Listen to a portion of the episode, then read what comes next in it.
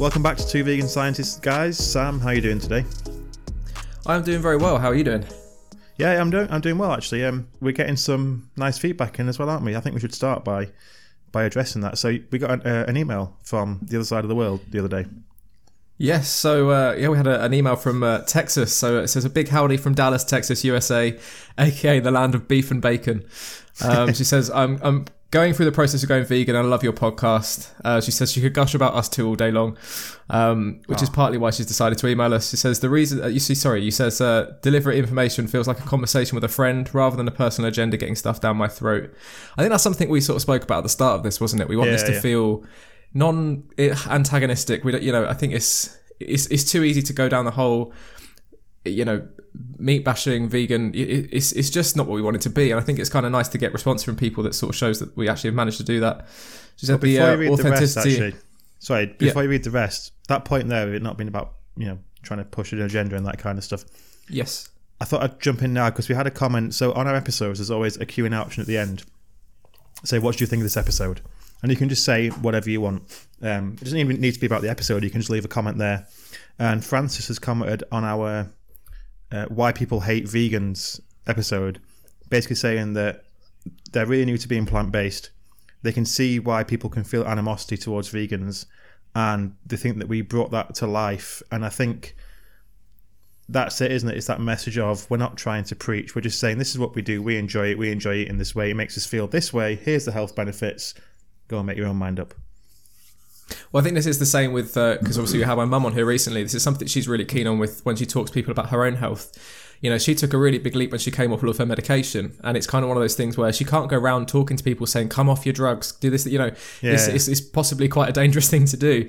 I think that's kind of why that same approach with what she's doing is great. It's that kind of here's what's worked for me, here's what I believe in, just talking. You know, having some sharing some thoughts on things rather than preaching and, and giving instructions. So yeah, it definitely it definitely works. She's had a lot of interest in what she's doing, and, and even with the podcast, we've seen the episode she came on has, has done really well. So yeah, I think it's definitely an approach that, that people appreciate.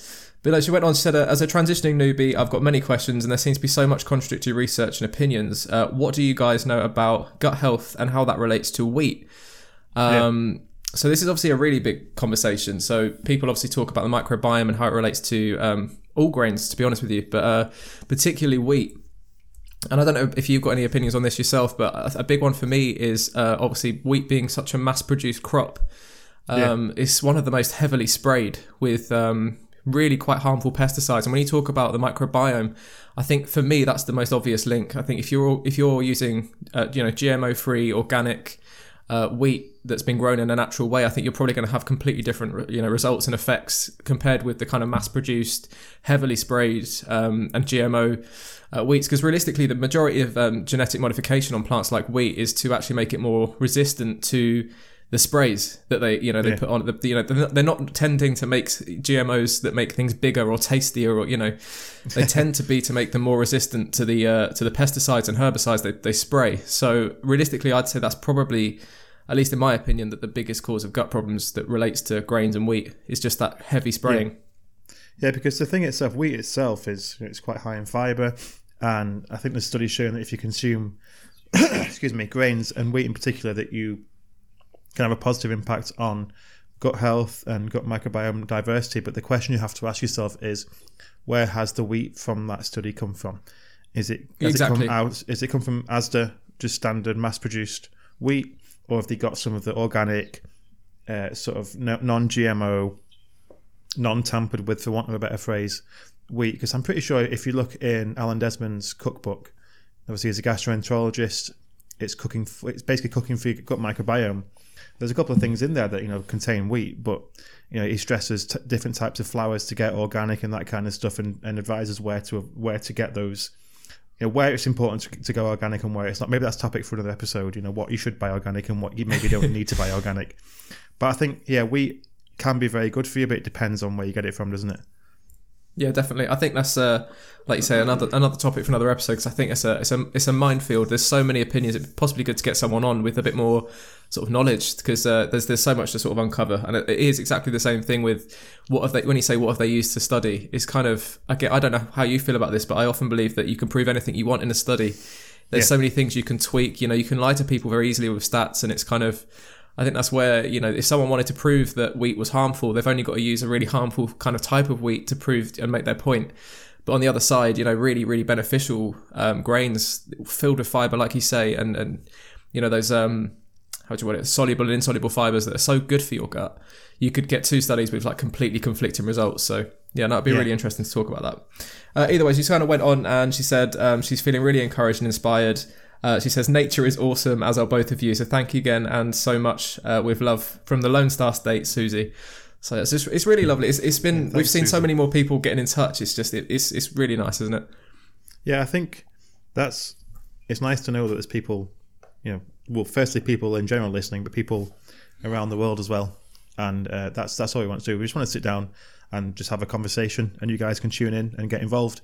And just to quickly touch back back on wheat just for one more second as well. I wonder if a lot of it is from people eat bread and then they have a you know dodgy stomach afterwards. But there's so much more stuff in mass-produced bread that can be potentially bad for you, not just the wheat. Yeah, true. Where's the you know what's the wheat being consumed as part of? Yeah, definitely. I think we I think actually we're talking about an ingredient there that is primarily used as a an additive in massly you know mass produced products. So yeah, that's that's Yeah. quite a Pasta. you know that's quite a, a different topic. Pasta, yeah. So breads, pastas, most of your common ultra processed foods. Yeah, I think the sort of the, the general rule I go for is I don't I don't outright go to avoid wheat. Where you know wherever possible, we don't always have time, but wherever possible, we make our own bread. If we haven't got time to make our own bread, we get bakery bread. So the, there's maybe four ingredients in that, which is flour, water, yeast, and salt. Um, and then pasta, we tend to buy sort of brown pasta, which I think has got more wheat in. Has it? Maybe. Well, it's, well, it's whole wheat pasta, isn't it? The, the clues in the name. yes, yeah. So normally durum wheat. Yeah. So, so we, we don't we don't outright avoid it, but we also avoid a lot of processed foods. So I guess that cuts out a lot of the bad wheat if you do that. Yeah, we're, we're exactly the same as you. So we've got uh, we, we tend to buy in big bulk bags from uh, buy Whole Foods online of organic uh, whole wheat flour, and then uh, we sort of make our own flatbreads and, and you know loaves with. Uh, I think we I think Dad just uses um, yeah, exactly the same thing. So salt, yeast, flour, and water. It seems to just sort of do the Yeah. job. Yeah, there's, there's, there's that's a that's really what should be in bread, and it, it doesn't last as long, but but you know it's not supposed to last as long. If bread is still soft after two weeks, there's stuff in there. Yeah, have you have you are you aware of the um, chicken feathers that are, that are commonly added to breads to keep them soft? Yeah, I know. When I, so when I did my nutrition course, there was a, a kind of section on you know how to help people understand what additives they might be having issues with in different uh, common foods. And um, yeah, quite quite common for ha- to have uh, soft white bread made extra soft with um, birds' feathers. Which, I, I don't- if anything, puts people off food. That should be it. That is just, yeah. What do you say about that? How the hell do you digest? Surely you can't digest that because it's Yeah, yeah. Who knows? I, I, it's again no- another one of those board meetings that I just wish I was there when they had that. You know, what, who who turned around? I've got a really great idea, guys. You know, I, I just think this really is missing that that that feathery flavour. Jesus Christ. Um, just before we move on as well, one more comment we had was from Hazel. And this one excited me a little bit because she commented just, I mentioned, you know, I, I live around the Midlands. And she mentioned a place called Falafel Munch as a lunch recommendation and Vegan Munch. Now, Falafel Munch is a staple for us. We go a couple of times a month. It's basically this amazing falafel place. So it's you know fresh made falafel with salad, pickled turnips, which pickled turnips are a revelation on falafel wrap. Uh, fresh made hummus, tahini, all that kind of stuff. It's basically it's just falafel wraps. It's what you expect from a place called Falafel Munch, but it's super delicious. And next door they have a place called Vegan Munch, which is sort of vegan kebabs made from textured soy protein, which I don't go to as often. It costs a little bit more than falafel munch, and I prefer the falafels. But the, the reason it stands out so much to me is because you know you go down to London, you you've got no short of shortage of not just vegan options, but whole food vegan options. You know you've got Mildred's in most parts of London and that kind of stuff. Yeah, Weirdly, for such a big city, it's really hard to find that stuff in Birmingham. There's a lot of vegan junk food places. There's a lot of international places where you can get a vegan option, but there isn't really good vegan whole food options, with the exception of a place called Land, which you know when a restaurant's got one one a one word name, it's going to be expensive. Like it's, it's I've not been yet. It's meant to be phenomenal, but it's very very expensive. So Ah, we've got a shortage of that whole food vegan cafe, like the, the place I used to like in Liverpool called the Vibe or the Egg. We don't really have that in Birmingham, so falafel munch is like a good go to if you want a a, a pretty healthy vegan lunch, and it's it's tasty. So yeah, Hazel, I'm right with you there. I love Falafel Munch. It's one of my favorite places here. Talking of um, whole food options in London and Mildred's, uh, I went for well, first time I went for my birthday, and then uh, selfishly took mum for her birthday. You know, purely for Yeah. my own benefit, really. But, uh, a place called Vantra in um, it, it's right in central London, um, and I've never experienced a restaurant like it. When when you go to Vantra, you then end up going to other restaurants wishing they kind of had the same attitude to food because it's the first place I've ever been to where there's you know nothing on the menu that I wouldn't eat. Um, it, it, you're completely safe to order anything. So they don't cook with um, any sugar. So there's absolutely no processed foods uh, whatsoever. So that they are all about whole foods, and it is absolutely phenomenal. The problem that they've got is their lighting is so dim that you just can't take a nice picture. So I think they're suffering on the market in front a little bit because because you can't. If you Google them or look them up, that it, it doesn't scream. You know, invite. It's not very inviting, is what I'll say. Um, but by far, and I mean this, by far the best place I've ever eaten in my life, Vantra. It was just incredible. So they had um, satay chicken skewers, but I don't know they've made it all themselves.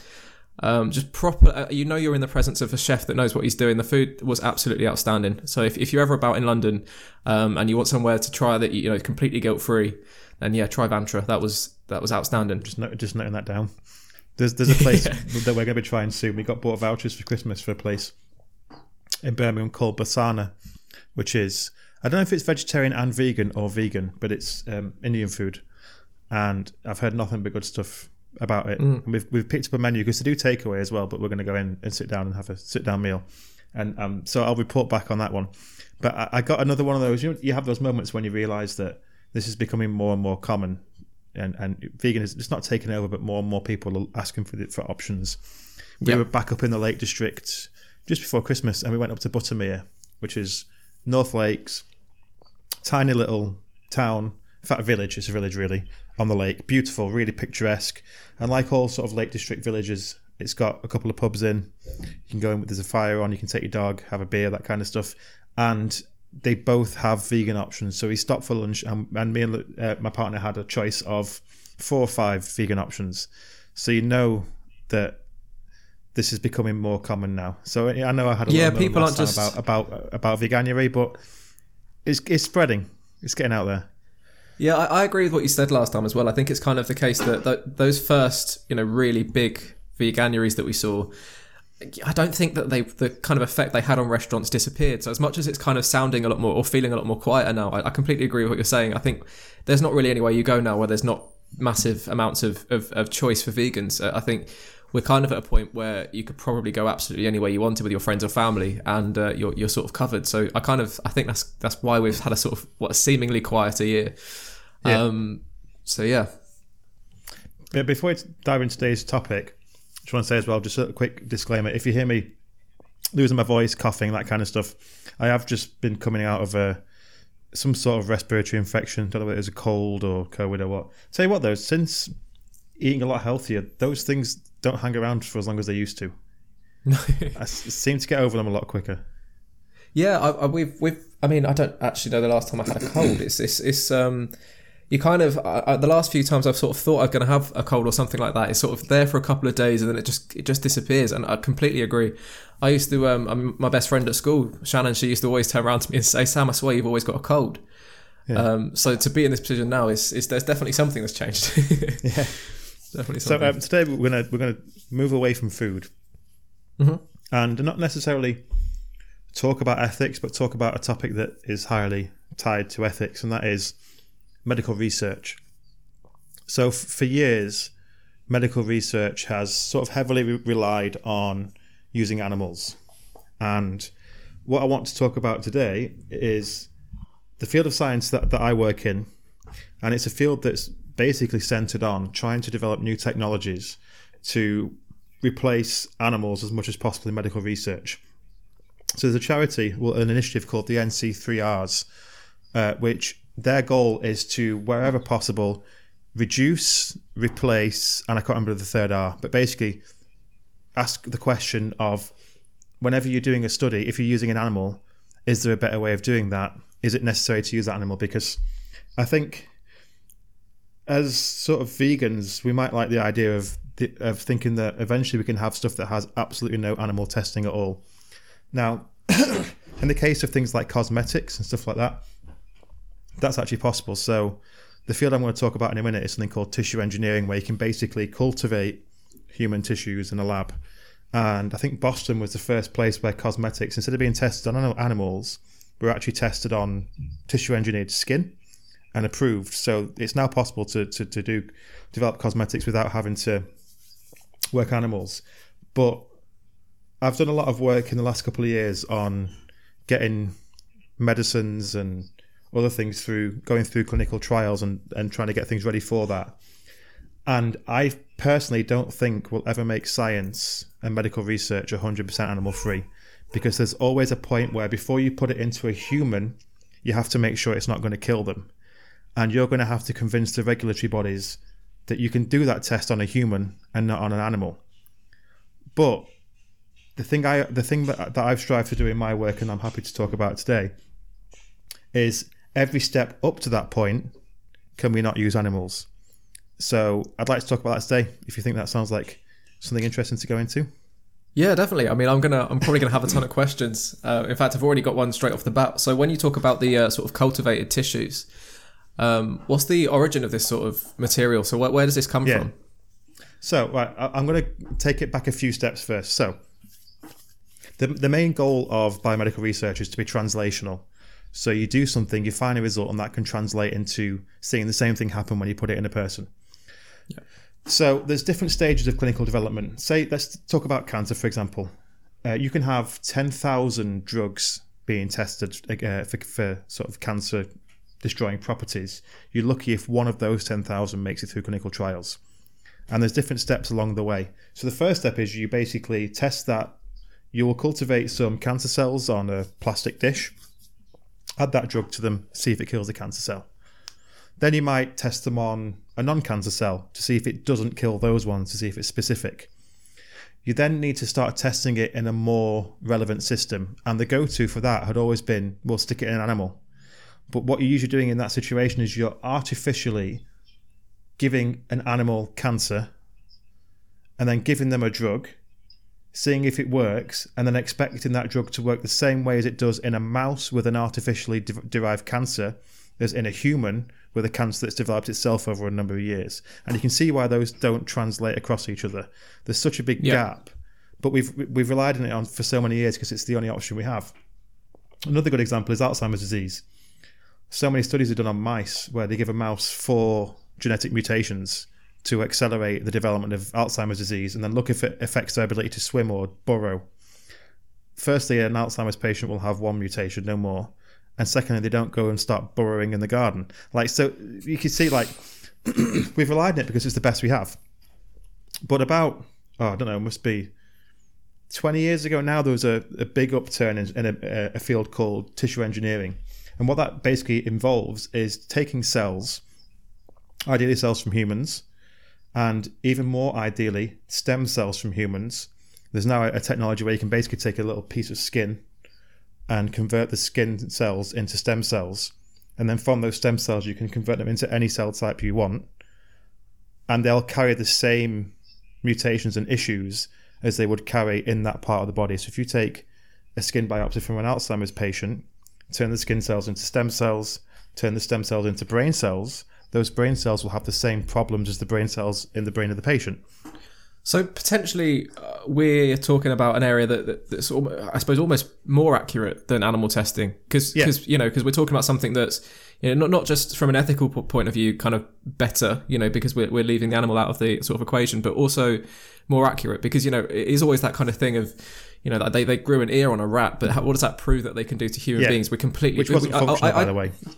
Yeah, well, yeah, exactly. But it's kind of one of those things where it's like, I, I, subscribe to the idea that we're all related. You know, we're all linked. We've all got the same bones. We've all got the same, you know, all the different animals out there. Roughly, we, we've, we're kind of, we're all from the same, you know, kingdom to to an extent, right? But there are differences, major differences between species. So I think that's kind of really interesting for me to see that it's not actually just a, an ethical benefit, but actually much more accurate results. Yeah, it's more translational because the idea is so you can do it two ways. You can take those cells and grow them on plastic, and then do tests. But your excuse me, your body is not made of cells grown on plastic. every tissue in the body is made of what we call biomaterials, biological materials. So bone is made of collagen and minerals to make it strong and sturdy. The brain is mainly made of water and sugar and a few proteins and that kind of stuff. And so rather than just grow the cells on plastic, what we do is we grow them inside materials that are structurally as close to the native tissue that they would be in as possible. And so that's a field called biomaterials. And what I do in particular is combine that with 3D printing to make something called 3D bioprinting. And thereby you can create the complexity of tissues where you have lots of different cell types in very specific places, maybe in different materials, interacting with each other. And the beauty of it is you can take materials from seaweed or from bacteria or and you or you can synthesize your own materials and you can create something that is structurally, chemically, mechanically quite similar to the tissue that the cells would be in. You put the cells in there, and they're actually happier in there than they are when they grow on plastic. And so, and you can basically take two approaches to this. You can use this as a way of creating implants. Say someone needs uh, a replacement knee, you can maybe grow a replacement knee that can go straight into the patient. But what I'm more interested in, in, is using that to model the diseases that we're trying to find cures for. So rather than having yeah. Alzheimer's artificially induced into a mouse brain, can we have it in in a dish where we've got basically what looks like jelly? That jelly is full of brain cells, and those brain cells, for want of a better phrase, have Alzheimer's disease. And then we can go in and look at biologically what's going on and try and find mechanisms that we can pick apart and, and find either cures or tests for to try and detect those diseases earlier. Wow, well, that's absolutely fascinating. So, so you're you're almost growing an, an Alzheimer's brain in a in a in a sort of petri dish. yeah, yeah. So I, that that's I did that for four years when I worked in Manchester. I, I, work on different stuff now, but that's yeah, I did that for a while, and it's it's quite interesting work. But um, even then, still at the moment, it's not possible to be 100% vegan. So you you take human cells, maybe you mix them with uh, seaweed extract to make a gel, a 3D jelly that the cells grow in. But then, in order to get those cells to grow, you have to feed them with supplements in order to keep their metabolism going. And so you'll take something called cell culture media, which is basically a salt solution. But you need to sub- you need to supplement that with serum. And sadly, at the moment, the main place you get serum from is it's called fetal calf serum, and that is as brutal as it sounds. It's from calf fetuses, and the mm-hmm. extraction process is horrible. Now, th- there are efforts to make human serum. So far, it doesn't work, doesn't really work, but there, there's a push towards that. But again, it's the question we're asking today is: Can you veganize biomedical research? And I, I, at the moment, I don't think you 100% can. But it's a case of can you make it much better than it is now and much mm-hmm. more not vegan friendly, but much more reliant on less reliant on animals and doing animal testing and that kind of stuff. So obviously, a big kind of stage of this is to develop the, the materials and, and the ways to to grow and, and cultivate, um, you know, without the use of animals. I suppose has anything kind of got to a stage yet where major things have been discovered? For example, I know your your kind of primary interest is in the area of Alzheimer's if you're in a position where you know you can cultivate and grow uh, brain cells with the kind of same characteristics, has anything actually been sort of revealed or, or discovered yet as a result of this? Yeah, so there's still a big. Well, we'll talk about Alzheimer's specifically. The big issue there is you're trying to replicate a disease that takes decades to develop uh, in, yes. in the lab. And so a lot of the work at the moment is trying to basically just get something that looks like Alzheimer's to begin with, which actually we, we managed to do. And one study that we published, which I was quite proud of, is we managed to show that if you inhibit, so if anyone remembers their GCSE or A level biology, you have enzymes in the body, and enzymes basically break down something into multiple products, or they might, uh, well, just to keep it simple, they break down stuff into, into, into a good example is amylase, which is in your saliva. That's how you can break down starch. If you take a piece of bread, put it on your tongue, over time, it'll start to taste sweet because the amylase breaks down the starch into glucose and it tastes like sugar. There's an enzyme in the body which degrades uh, insulin. It's called insulin degrading enzyme. And we were able to show that if you take brain cells that are healthy, uh, were they healthy? I think they were healthy. I should remember this. and put them into a material, and then you inhibit insulin degrading enzyme. You get the aggregation of a protein in the culture that aggregates in the brain of Alzheimer's patients. So we were able to show an exacerbation of that with the inhibition of this enzyme, and so that's now a potential target for therapy. So, you know, but it's a case of that might come to nothing, but if everyone's taking this approach, eventually something's got to come out of it that's useful. Yeah, definitely. So when it comes to uh, translating this into into humans, is there kind of like a, a, part one and part two where you sort of compare the results you've seen, say in, in the study on, on the artificial, you know, lab grown side of things, and then and then in an actual human being? Is there kind of a way that you almost how do I word it like prove or justify what you've sort of found out? There's sort of like a there's a develop development pipeline basically. So you start off with the what we call rapid throughput screening, where you maybe have cells growing on plastic and you're doing loads and loads and loads of tests. And then you find a couple of, we're talking about drug development uh, specifically here. You find a couple of candidates that you think might have potential. And then instead of putting those into an animal model like you normally would do, maybe put it into a 3D cultured model that's been created in a lab. And that gives you confidence that it's let's say we'll go back to cancer this drug these these three or four candidates that you've you've sort of selected can kill cancer cells and maybe not kill normal cells. The next step is a safety trial. So before you go into humans you'll have to do a safety trial which means you'll have to basically inject these into an animal and show that it doesn't cause any toxic effects and really, this is one of the frustrations. People are doing so many animal models, but really the only useful data, if you're being brutal about it, that you can ever get from an animal model is does it kill the animal? Yes or no? Mm-hmm. If it does, then that's it. That that product is dead in the water. It's going nowhere. If it doesn't, you then you say, okay, it's not killed the animal. What other data do we have to show that this is potentially therapeutic? And in this case, you might have nice data from a 3D culture showing that it's therapeutic at that point, you can then do a small trial with humans. And what you're looking at there is the effect that you saw, whether it was in an animal model or preferably in a 3D culture model. Do you see that when you put it into a patient? So do you see it kill cancer cells or do you see it, you know, whatever? If that looks good, you then expand it to a bigger trial and a bigger trial and a bigger trial and bigger trial until you get to a point where you can make sure that there's no adverse reactions that only reveal themselves when you're testing it on lots and lots of people. At which point you can then take it through and get it regulated, and it can then actually start getting into patients. So the verification comes at the point at which you put it into human trials and see if you see the same effect. Okay. So you, I know because you spoke to me about this before.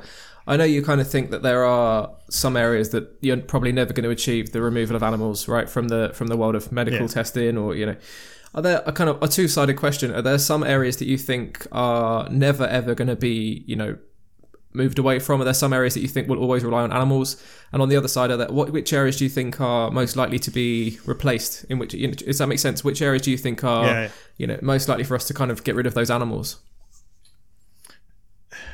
It pains me to say it, but I think animal models are so entrenched in Alzheimer's research. Yeah, it's going to take. I mean, I, I used to get a lot of a lot of uh, sort of opposition from people when I talked about what I see. If if you work in bone research or heart research, these kind of things are quite commonplace. It's it's not weird to be working on alternative methods to, to animal models because in areas where your main goal is to develop, say, an implant that you can put in a patient, you're going to make something human derived so you don't get an immune reaction. So this kind mm-hmm. of technology makes sense. But in Alzheimer's, where it's all about disease modeling, everyone uses animal models. And I'd have people saying to me, why are you bothering trying this? Why don't you just use a mouse? And it's like, well, you've, you've misunderstood the point. The point I'm making is the mouse model doesn't translate to a human. So why do we keep doing it? there's a reason it's been decades and decades and decades of Alzheimer's research, and we've only just had a couple of things get approved for, for patient use because the models we've been using don't translate. So I think that's going to take a while to move over. But I think anywhere where you're looking at, rather than modeling diseases, you're looking at something called regenerative medicine. So you're looking at creating something that can go into a patient and repair a damaged tissue. The, the step away from animal models becomes more and more easy to see that roadmap. It's quite a broad answer, but yeah. Yeah, no, I think we're kind of, especially, you know, I think with um, when we talk about disease in particular, I think there are lots of things that you can replicate, um, but there are there are also lots of things that are quite unique to human beings. I think a lot of things that are. Yeah. You know, a, a lot of things are, especially from my perspective, where I focus mainly on nutrition. I think a lot of things relate quite clearly to me to processed foods and the Western diet, and you know, lots of disease. So it's an interesting thing to kind of think about how you would then replicate that uh, you know, in a laboratory setting, you know, do you, do you expose a rat to McDonald's for 20 years? Or, you know, but we use we use all sorts of studies. I mean, I, my interest being in the microbiome, the amount of studies that I've had to read, uh, you know, conducted on rats to talk about the, the yeah. changes in gut microbiome and what result, results that kind of has on the body. But it's kind of one of those things you sort of read it and you sort of take away from it. And and like I said before, with my belief that we're we're all kind of related in some way, it's quite easy to sort of take that and run with it. But perhaps there is a, a kind of missing discussion of, of how translatable are all of these you know studies we, you know if just because you can transfer the microbiome of one rat to another and you see a certain result there's, there's sort of no guarantee so i think that's what's yeah. interesting me is it's beyond just the ethics it is it's more accurate you know i think that's what's really interesting to actually be able to replicate diseases and different scenarios in genuine human cells i think is is really interesting yeah and it's it's something that i don't think gets enough coverage because it's still these things take time. So this is a technology has really been popular for the last 15, 20 years, and especially yep. over the last ten years, you've had a big sort of advent of it. But and stuff has made it to, to market, particularly in the areas of, of tissue regeneration and you know, things like repairing knee tissue if you've got osteoarthritis and that kind of stuff. But we're still waiting for that big breakthrough to come from it in cancer research or Alzheimer's research, which it will do. And I think it's going to go naturally hand in hand with the way society is shifting as well, because more and more people are wanting things that aren't tested on animals. Yes. So. Yeah, actually, that's a that's a good point. I think um, you know you see lots of people walking around now with their bags that say "end animal testing," and you know there's loads of products yeah. that have that that rabbit on the side that's supposed to symbolise there's no animal testing involved. Um, yeah. There's actually huge amounts of money being spent as a result of this, and, and huge challenges that people are facing to kind of get their products onto a market that you know, I'd imagine quite a lot of the uh, procedures that are in place and the, and the laws that are, in, that are sort of governing products um, almost by default rely on animal testing. I think that's kind of a yeah, something we've had for so long. See, I think with cosmetics and you know, deodorants and beauty care products and that kind of stuff, it's so much easier now because you don't have to go through the same levels of regulation, and that's why you're seeing more and more um, cruelty-free products. With medical stuff, it's a lot harder. I mean, mm-hmm to give to give you some context, we've we've developed a, a dental material that we know works well, and but we had to do so. this is before I started. The, the group had to test it on an animal to make sure it did what it, what it said it was because there's no there's no alternative. There's no idea you'd have a 3D cultured model of a jewel that you could test this in you know, we're good few, we're years away from that. So the only way to test it was to put it into a large animal, and I think they used used pigs. The next stage of that is to then produce this this product in sort of under strict regulation so that it could be used for a clinical trial. Uh, and so we've just won a grant to do that, and that will take us to the end of next year. And then at the end of the next year, we might be ready to do a clinical trial. That'll take another two years at which point, if that looks good, then we'll be able to get it into patients. And this is for a, uh, a classification of medical product that doesn't require that strict a regulation. So if you've got a medicine like a cancer drug, it's years and years and years and years of development before it gets anywhere near a clinic.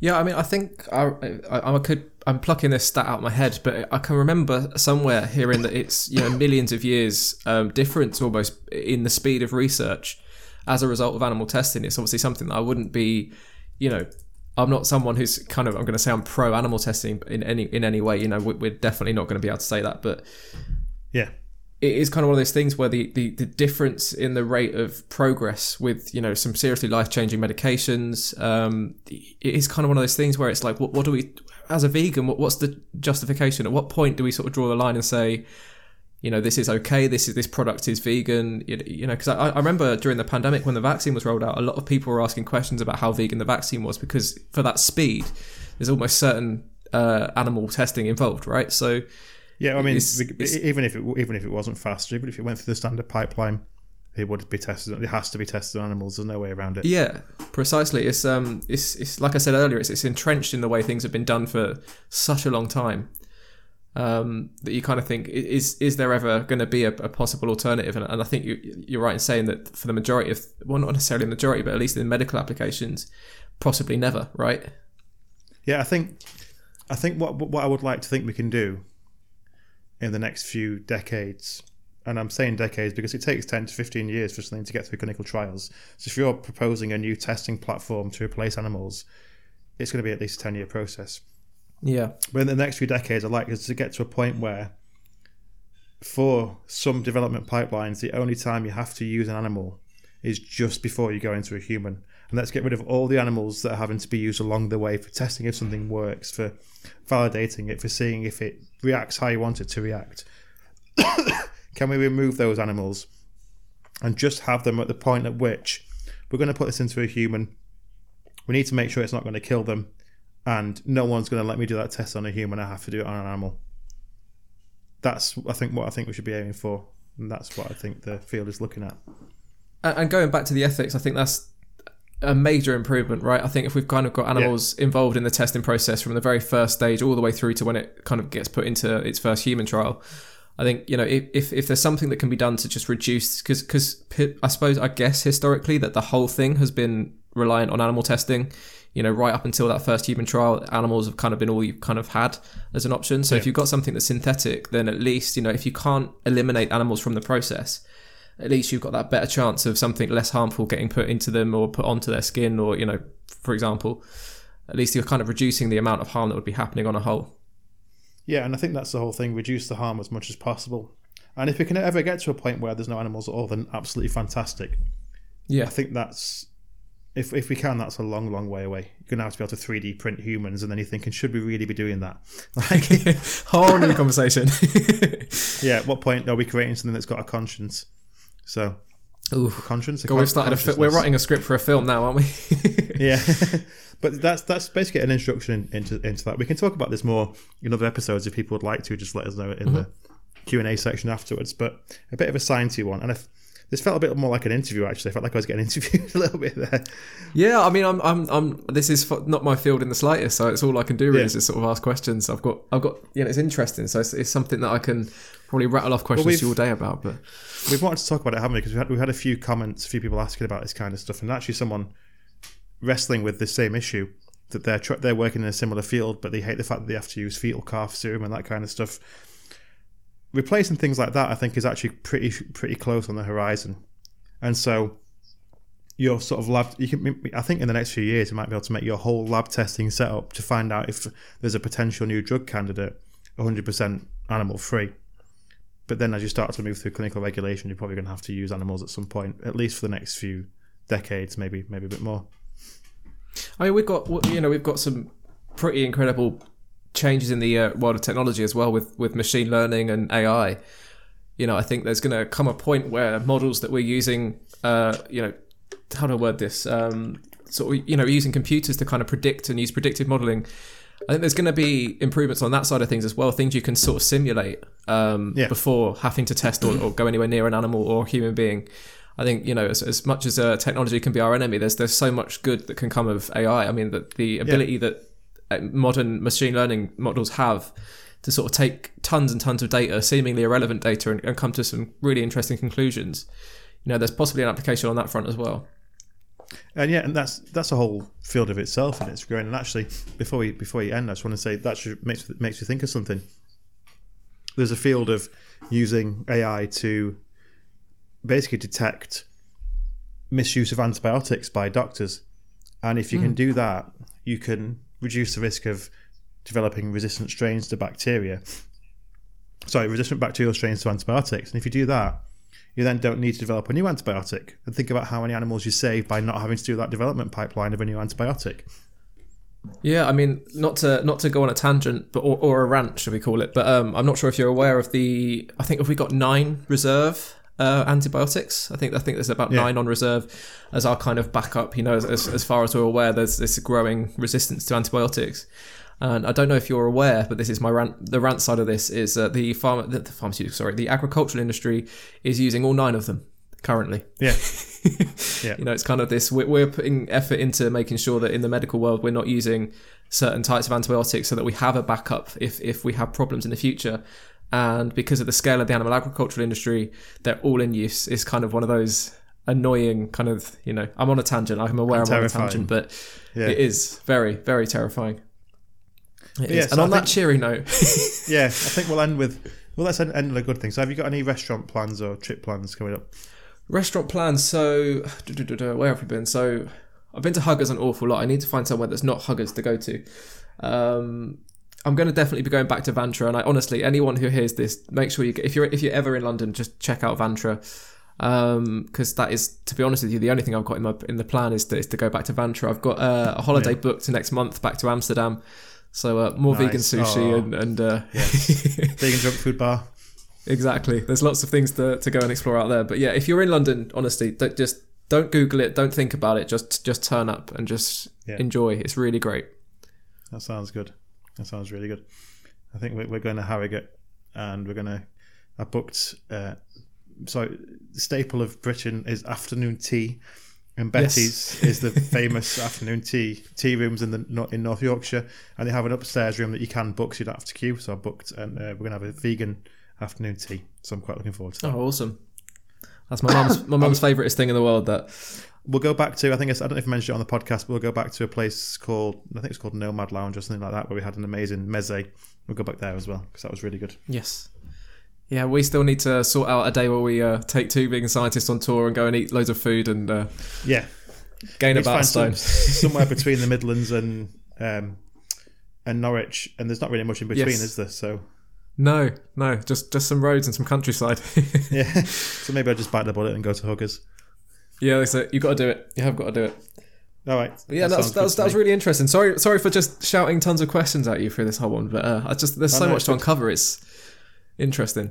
Well, hopefully you're asking the questions that people listening were asking as well. So Yeah, definitely. and And if, if, you, if you have more stuff, just let us questions, know. yeah, yeah, I was gonna say we've got the Q and A. So if, you, if you've got any more questions, we'll get back to you via email, or if, if, if you don't hear from us on email, we'll probably be replying to you in the next episode. So just keep and listen. And, and uh, feel yeah. free to throw to throw topic suggestions in there as well. Yeah, we have the suggestions page of the website, so twoveganscientists.com forward slash suggestions, or just go to twoveganscientists.com and on the little navigation bar at the top, you can just click suggestions and honestly use that box for whatever you want. Send us a send us your hate mail, send us your fan mail. But yeah, whatever you want to do, talk to us because it's, it's it's really helpful. And I'm going to go get myself a hot drink for this throat now.